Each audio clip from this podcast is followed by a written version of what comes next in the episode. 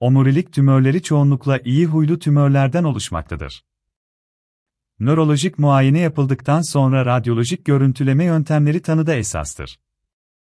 Muayene sonuçlarına göre omuriliğin ve omurganın hangi seviyesinden şüpheleniliyorsa, buraya yönelik radyolojik tetkikler yapılır.